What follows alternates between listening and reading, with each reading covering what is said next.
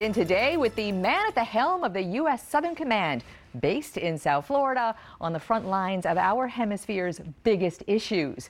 From that sprawling base in Doral, Southcom orchestrates U.S. military missions throughout Central and South America and the Caribbean. Soldiers, sailors, Marines, Air Force personnel, and Coast Guardsmen and women, and hundreds of civilians all take orders from Southcom.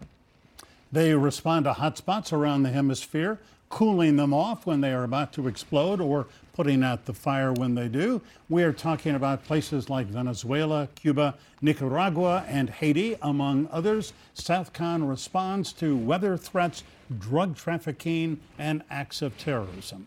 Navy Admiral Craig Faller just marked his first year since taking command of Southcom. He is a native of Fryburg, Pennsylvania. He served in the Middle East, Indo-Pacific, and Washington. He was senior military assistant to former Secretary of Defense James Mattis, who chose him to lead Southcom and in fact presided over the change of command last year. Welcome, Admiral Faller. Great to have you with us. A year and a month. After you took the job. We're so glad you're here. Admiral, we want to get to the the work of Southcom in just a minute, but let's talk about a story that has been all over the news. Very disturbing the shooting at Naval Air Station Pensacola, where this young Saudi, a 21 year old, kills three sailors, wounds eight others. And you just have to wonder how could this young man, who apparently hated America, be a trainee at our military base? It's a, it, it's a horrible tragedy, and at any time, particularly as we approach the holidays. And our prayers are with the families, uh, the victims, their friends. Right. I'd also like to note the heroism that we saw that day uh, is an example of the military team that I lead. And, uh, and those people stood out, as well as the first responders here in the state of Florida. Uh, anytime there's a tragedy like this, we'll, we learn from it. We do partnerships, what Southcom's mission is. We work with our partners in Latin America, and the training programs are so critical to that. And uh, when there's a, a, breakdown and the wrong person uh, gets through, as it appears in this case, uh, we take the lessons from that and we'll see what uh, how that applies. So vetting is going to uh, change, be toughened, so that you know, these hundreds, I guess thousands of young military recruits from other countries who come train in the United States with your military, our military, it's going to be harder for them or they'll be scrutinized at a higher level? We'll see what we can learn from this, Michael. The, the vetting process that we currently have in place is very rigorous and it focuses on getting the right person at the right time. It works we'll see if there's a breakdown in that um, and anything we can learn, or that this was an isolated case of an individual that uh, that uh, had a different uh, a different uh, view of the world. Uh, there are so huge successes with these uh, education mm-hmm. military training programs in our own region. For example, right now in El Salvador, new leadership, new government, and both the Minister of Defense and Chief of Defense are graduates of the International Military Education Training Program, Navy and Army War College, respectively. So there's there's many successes in, in how this builds our, our partners. The uh, Senator Rick Scott is, and among others, are calling for exactly what Michael was talking about, a more rigorous training. Um, you, you can't help but remember that 9/11 of the 19 uh, terrorists in 9/11, 15 of them were Saudi nationals who took flight training here. And you would think since then so many things have been put in place, lessons learned to your point. Do you agree with the senator that there, until we know those lessons learned, right now, right here, there should be a better vetting system for especially foreign national military members? We absolutely have to look at how we can Im- improve the vetting system and learn everything we can from this. And uh, Senator Scott is exactly on point with. Yeah. Uh, the message and the, and the deep look that's going to occur. Yeah, Admiral Faller, I want just to honor these three young men who were killed. Let's put their pictures up on the screen if we can. We want to uh, see them, honor them. Joshua Watson was an ensign, 23 years old. Airman Mohammed Haitham, just 19. Airman apprentice Cameron Walters, 21. And as you said, eight other young sailors were uh, wounded in this exchange. But you had men, young men, who rushed in and more people would have died if they had not. Absolutely. And so we, uh, we any any loss of life is one too many, though. So our hearts go out, and we'll we'll learn from this. My In our area of responsibility, the, the United States Southern Command, uh, force protection is a term we use to ensure that our servicemen and women are safe and can conduct their mission. The mission is safe is top priority. We focus on it every day. This lesson, uh, the lessons we learn from this, will apply uh, to everything we do, not only here in Doral for the protection of our own headquarters, but across the region. The headquarters in Doral is in the same city as uh, really what is one of two epicenters of Venezuelan expats, the other being Weston. And uh, it, Venezuela is kind of a focus now, I know, for Southcom, and especially the, uh, the drug and narcotics money that apparently has been amped up running through there and Nicolas Maduro's government. I saw an interview you did, Admiral, recently that talked about uh, what an issue that is because Southcom's drug interdiction efforts is very much a priority. Talk about that if you would. It's a travesty what's happened to the people of Venezuela and, and the just tremendous negative impact this is having across the hemisphere. We see it every day. And where Maduro's using food as a weapon and uh, lack of basic health services that's affecting the people. And it impacts the connection that we have right here in our neighborhood. This is our neighborhood, uh, as you mentioned, Glenna. The, just the values that we're all uh, so make us all so close. I, I um, we, I'm confident that the right thing's going to happen for the people, but it can't happen fast enough or soon enough. Meanwhile, Maduro continues to line his pockets through narcotics and everything else. What, what is specifically Southcom's mission there? What do you, you wake up and the men and women go in, and what, what are you doing there? Well, our mission is in support of the, the democratic process. So our government's been real clear on this. U.S. has been the largest uh, donor of all sorts of aid, 650 million or so. Southcom's in support. We've been doing that through uh, missions like the, the deployment of the United States naval ship Comfort. Came back from our second deployment this year. Uh, we treated over 68,000 uh, people that have been impacted in the surrounding countries.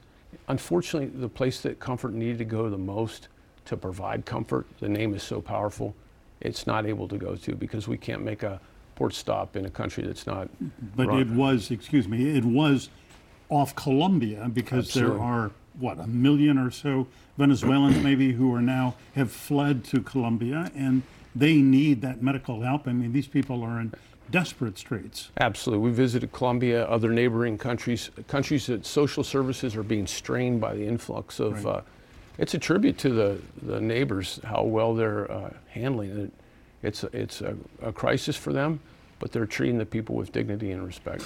So in the um, there there is a decrease for the first time in a few decades in drug deaths in the U.S. Is the situation now with the we'll call it narco terrorism that is supporting at least in part the Maduro government?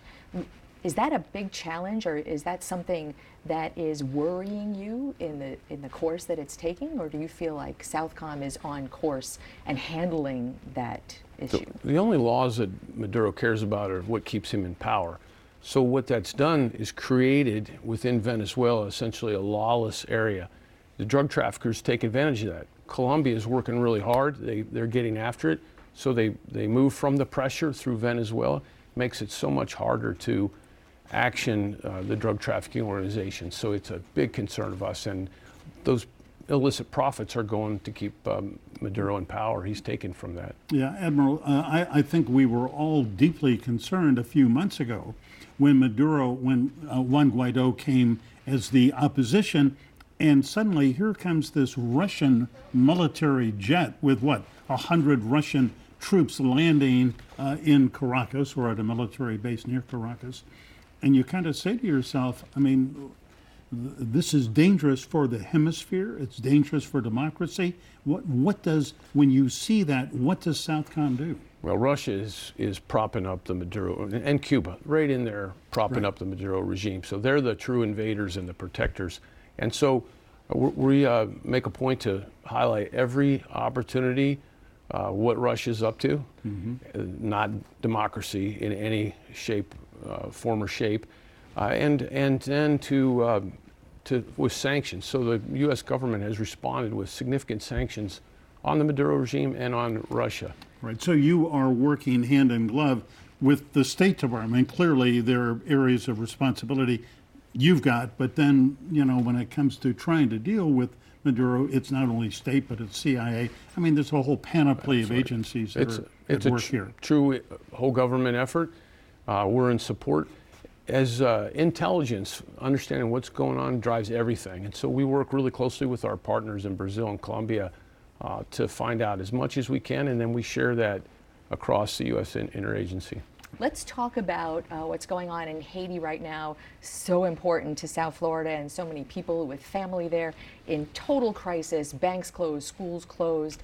The president, the subject of protest in the streets, and um, the Southcom and the men and women have such a, a humanitarian role there. Recently, there have been calls for the United States to stop meddling, I think was the word they used. What's your take, Admiral, Admiral on what, what the role is for Southcom, for the United States, how to quell and help the crisis at the moment? having strong security forces is essential so that people can have hope. So we've been working with our embassy there to work the police force, uh, Coast Guard. We sent the United States naval ship Comfort because we think that helps, uh, gets the people what they need the most, which is hope that basic services can be uh, restored. And in fact, as the Miami Herald reported, um, when Comfort arrived, it brought a calm. So it was, it had a positive impact. Can, can I just get a little detailed here? So I, I believe we have video of the Comfort. When it is in port or offshore, how, what is the process? How do you find the people who need the most help, get them on board? How does that work? There's a screening process with some of the uh, non-government organizations and the, and the health officials ahead of time. Uh, it's a, a detailed uh, process to make sure the right people get the right treatment and that doesn't become a negative. Uh, you have a shore site and then a, a, a site on the ship, and uh, it was very successful. We've treated uh, thousands of people in the in the week-long mission stop in Haiti. So this is part of Southcom's mission. Uh, this is the humanitarian side of the mission, but you know, operating the the the comfort has got to be tremendously expensive. I'm sure it's a good investment, and I think it. Uh, this is what this country should do, and I know you believe that too. So we have humanitarian missions. We have response to uh, uh, an imminent disaster, such as this week we had a Chilean uh, C-130 Right. down. We sent uh, United States uh, Poseidon P-8 uh, as immediate responder. Uh, the the trust that we build is a long-term investment in the security of the hemisphere. Uh, it's a good investment. It secures the U.S. It secures our partners, and no two, no one nation can go alone when it comes to security. Do you find everything about everything is so politicized these days? Do you find when you are working these partnerships with these foreign countries and ambassadors, uh, what is their demeanor toward you? What is their um, take on the United States as a partner? When we work with our military partners, uh, this is a long-term relationship with, uh, starts with those professional values. Uh, it's, it's strong. They want to be a partner with us. Uh, it transcends any political discussion of the day, and it truly is, uh, is uh, a reflection of the values we hold as U.S. military members. They want to be teammates with us. We're winners, and they want to be teammates with a winner. Yeah. Uh, Admiral Faller, I know over the years, quietly and probably for very good reasons, the U.S. military, um, Southcom, among others, has spoken regularly, or maybe, I don't know how often, every year to Cuba's military people about maritime matters policy. Um, I mean, there are some shared interests. Uh, how often do you all talk to Cuban military? Unfortunately, we don't have a mil-to-mil relationship or a program right now with Cuba. It's just not a, a, a basis This is a uh, thing to of the work. past?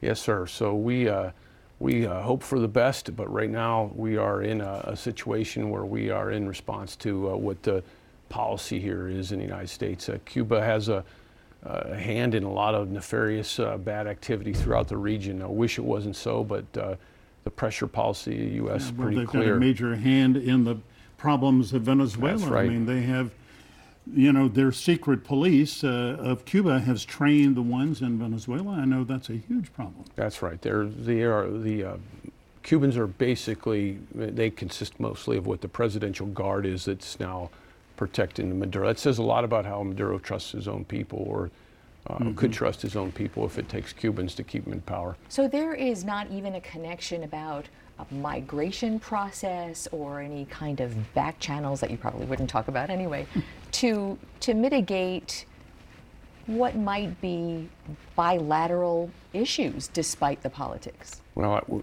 we leave all the the uh, bilateral issues uh, to State Department and, and uh, our diplomats and how they work things. That uh, we just watch it very closely at a mil-to-mil relation. It's uh, it's a tough situation with uh, a, a country like that, just just miles away from South Florida, from the United States. Admiral Faller, you are a graduate of the U.S. Naval Academy. 83, did you tell me? Yes, Is sir. That, that is your class? Well, I'm old enough that I was there to cover a graduation ceremony in 1972. And in that era, the esteem for the military in this country after the Vietnam War was at a low point. Now it's at the highest I can remember. I think that, you know, you and the fellow men and women of our military services are, I think, the most trusted institution in this country. You've earned that trust. And men and women with blood and toil have earned that trust. Uh, it's quite different now than it used to be. Oh, yesterday was a great display of that Army Navy game. Uh, go Navy!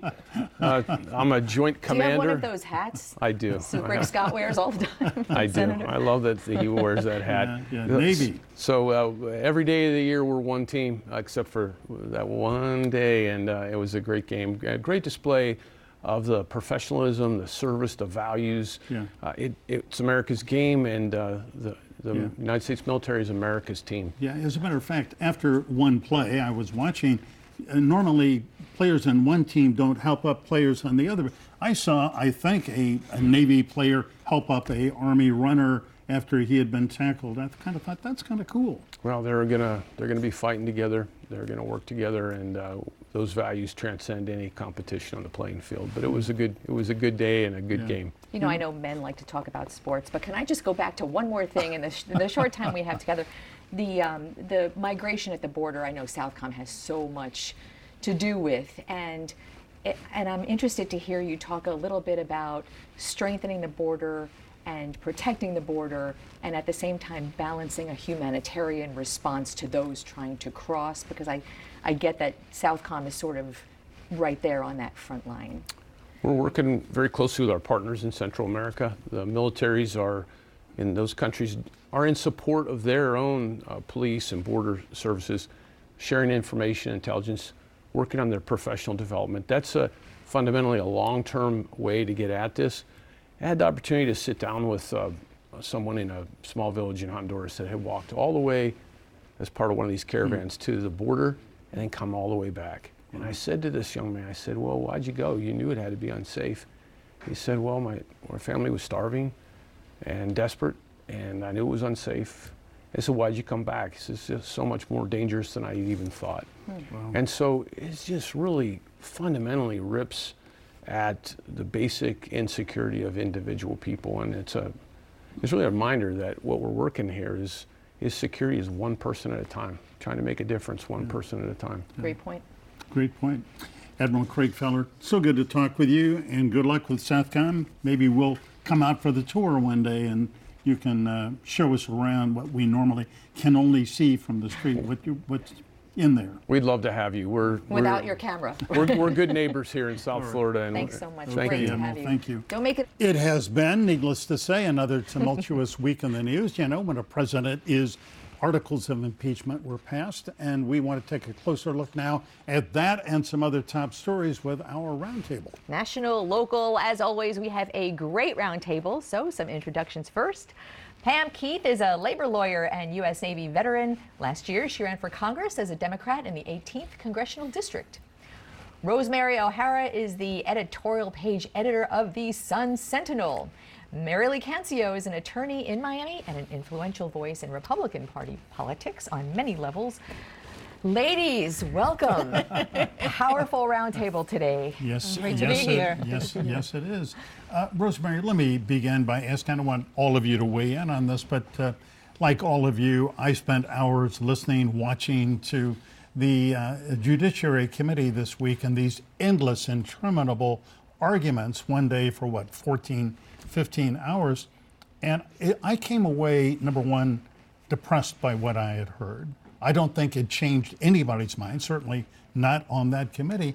But what really bothered me was that it just underscored in the worst possible way the deep divisions, not only in Congress, but in this country.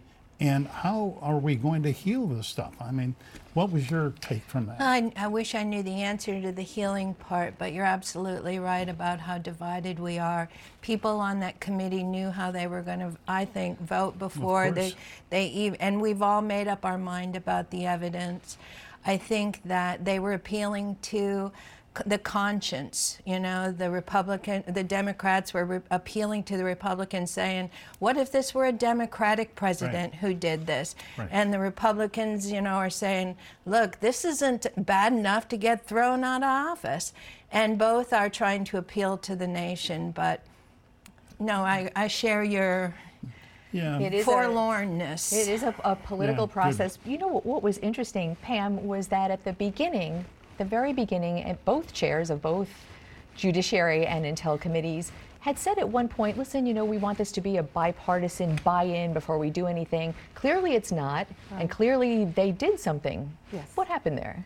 Well, I mean, I think when you ask whether something is serious enough to be impeachable, we have to remember that the Republicans already put a pole in the ground when they impeached Bill Clinton and said, hey, just lying one time under oath was sufficient enough to be impeached. And they've moved the goalpost now um, in this particular process, Glenna. When we look at what is going on here, we're not talking about some private personal peccadillo.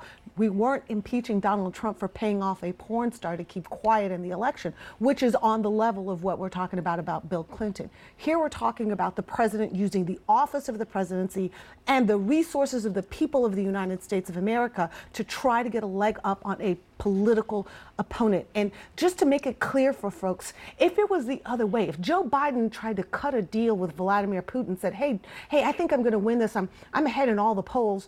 You give me all the dirt on Donald Trump, and we'll lift those sanctions." But can we- I think Republicans would find that really problematic. I want to, yeah, you're making the arguments that have been made, but I, I really want to get back to that question. It's not clearly not a bipartisan process.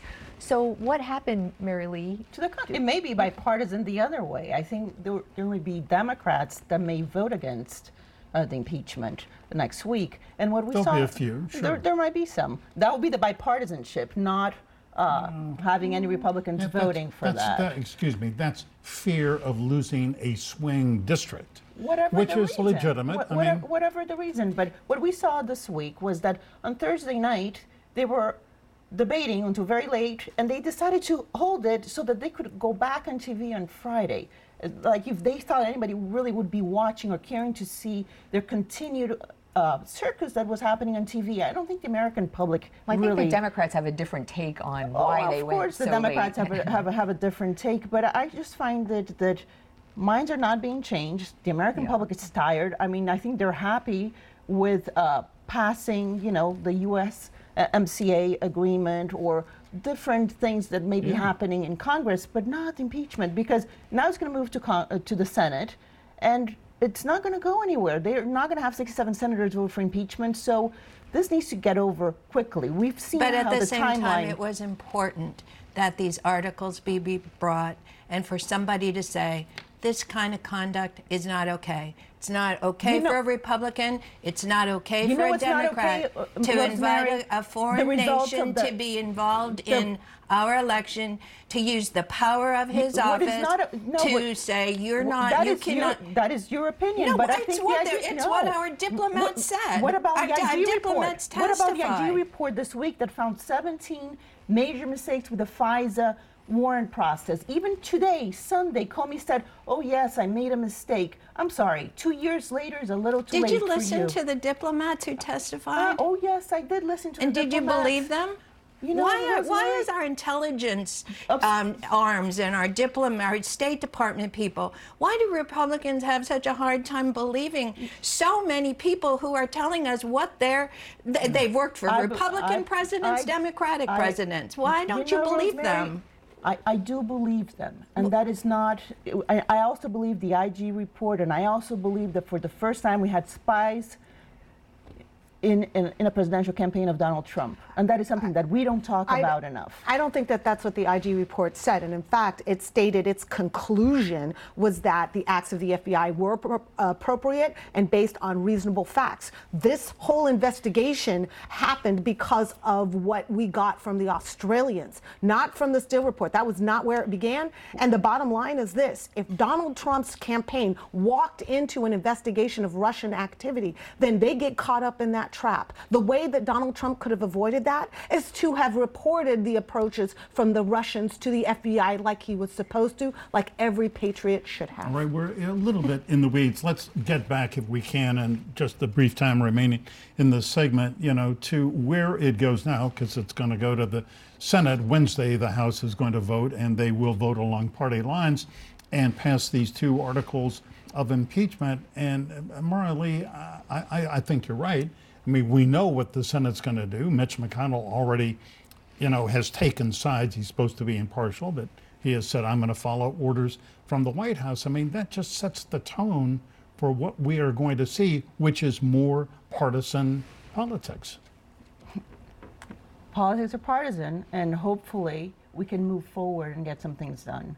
Because Well, Congress, as you said earlier, is getting things done with, you know, a budget resolution and with the uh, United States, Canada, Mexico trade agreement. It's kind of amazing, but It's amazing that they waited for a whole year, and coincidentally, the day that they issue, uh, you know, that the impeachment, got it they, they- immediately within an hour they, Yeah. they announced that, and there's a reason for that. They were just holding that in their back pocket. They should have done it way sooner. All right, let's talk about the election a little bit. Uh, Minnesota Senator and candidate for president Amy Klobuchar was in town today, her fourth visit to Florida.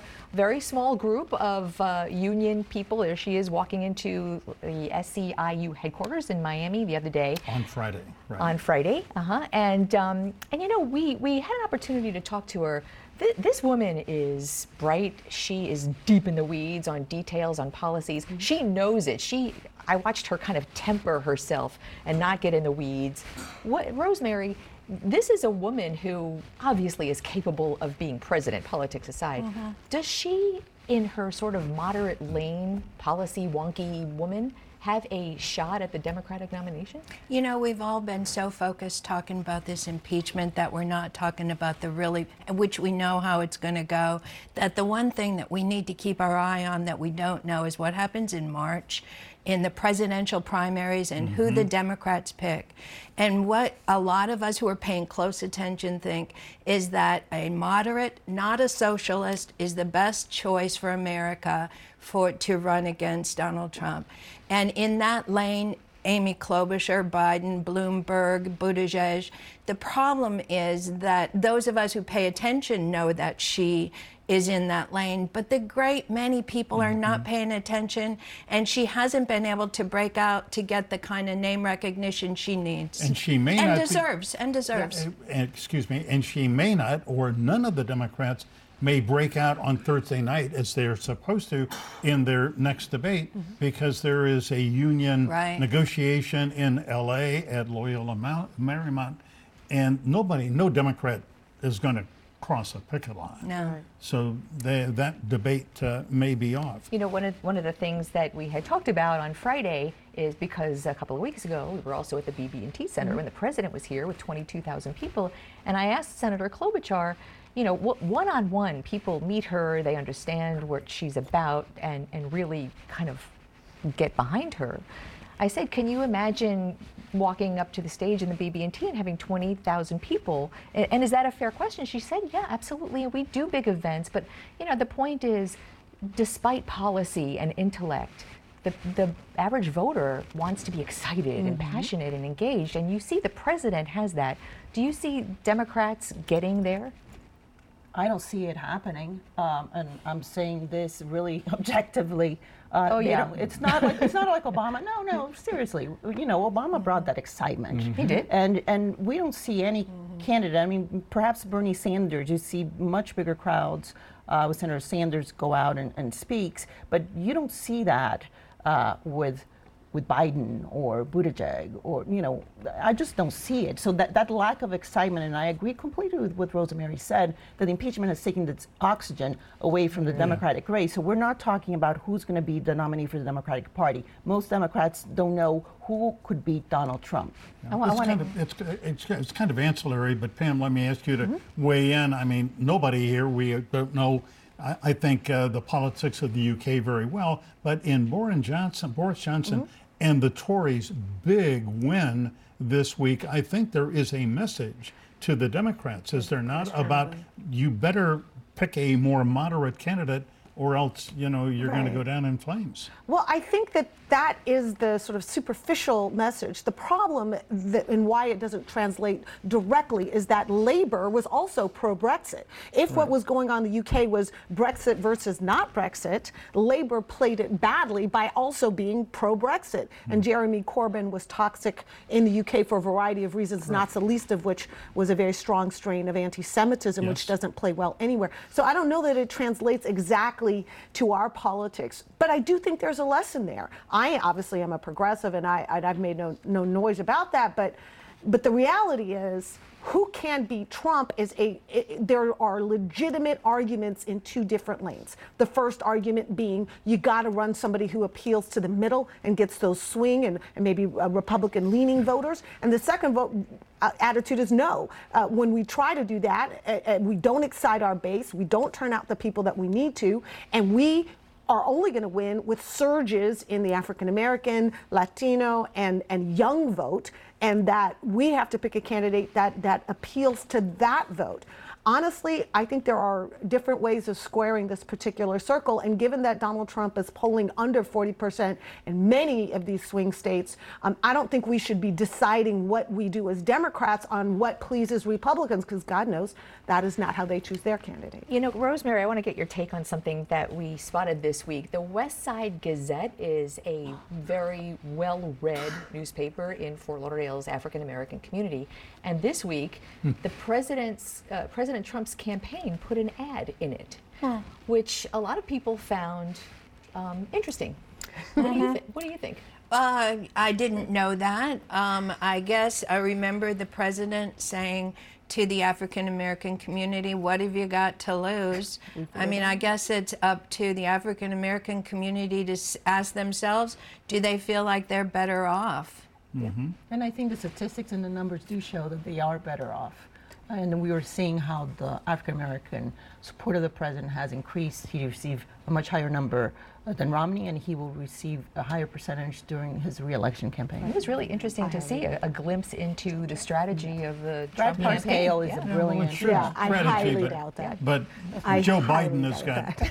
Yeah, I, I I mean, haven't seen those Highly numbers. doubt South that. Carolina, Joe I doubt that Biden is extremely. going to just get. His, his numbers are going to be better than during his election campaign. The percentage that he received, that not is that is the number. I'm not saying that he's going to win the African American vote. I am saying his numbers are going to get do better. Shall- Now we kind of want to turn our attention to sea level rise and climate change. And Rosemary, you were in Key West last week for the Southeast Florida Regional Climate Change Compact. You and the editorial pages of the Palm Beach Post, the Miami Herald, are doing this series of really outstanding editorials. But the takeaway, the simple takeaway for me, was that you know the scientists who were there said that rather than 14 to 26 inches of sea level rise by 2060, it's going to be 17 to 31 inches by that time. And So- that's just the mid range. You know, we though everybody agrees the sea is rising, even those who don't believe it's that climate change is affecting it. But um, the but it is but there is an ex- for those who are studying this it's accelerating and the pace at which it's accelerating is is is curving up.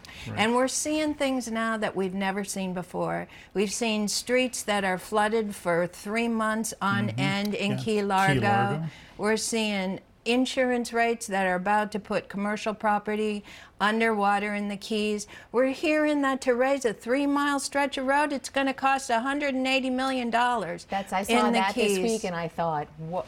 Can I just show you what three feet is like?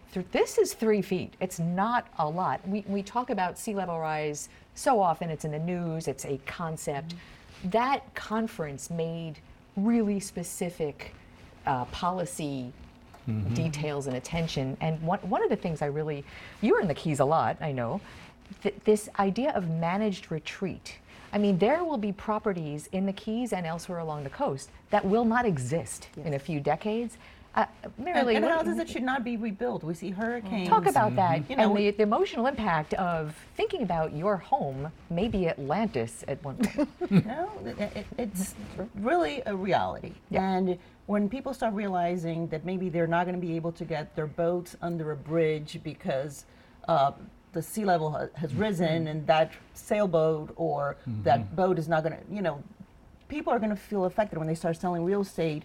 And you, when you start saying you live in Miami Beach and you start selling your house, and people say, "Well, I can't afford to buy your house because the flood insurance is ridiculous," and so it's going to have an effect in our economy. And once people feel it in their pocketbooks, that's when you're going to see real change taking place. And we're seeing that conversation about climate change, environment. I think it's going to dominate Yeah. the mayoral race in Miami, the environmental It's issues. going to dominate a lot of races. And Pam Keith, you know, I mean, give Ron DeSantis at least this. Rick Scott didn't even want to use the term sea level rise or climate change. And Governor DeSantis has appointed a very competent woman to be the chief resilience officer. I don't know, is that her title? Uh, Yes. Yeah. Yeah, and I will give Governor DeSantis credit that he is taking uh, some of these water management and uh, sort of environmental issues more seriously than his predecessor did. I think we just have to accept that there is no localized answer because it's a global problem and it has to be addressed on a global level. Uh, we're not going to be able, you know, there are things that we can do maybe locally in terms of uh, urban design or uh, uh, resilience pumping and things like that. There are things that you can do in the short term, but the reality is, um, if this is a money fight, and most political fights are actually money fights, there are people making decisions right now that uh, polluting and carbon uh, emissions, uh, the people making money doing that right now, are more important than the people risking their real estate investments down the road. I think, as as Marili so uh, eloquently pointed out, that political dynamic could very soon shift. The Speaker of the Florida House is from Miami, of all places. Mm-hmm. And this is, we're about to go into the legislative session. And um, Speaker Oliva won't, won't talk about sea level rise. So South, most of South Florida gets it. The business community, the local governments. The business community is really involved in this. The governor has put his toe in the water.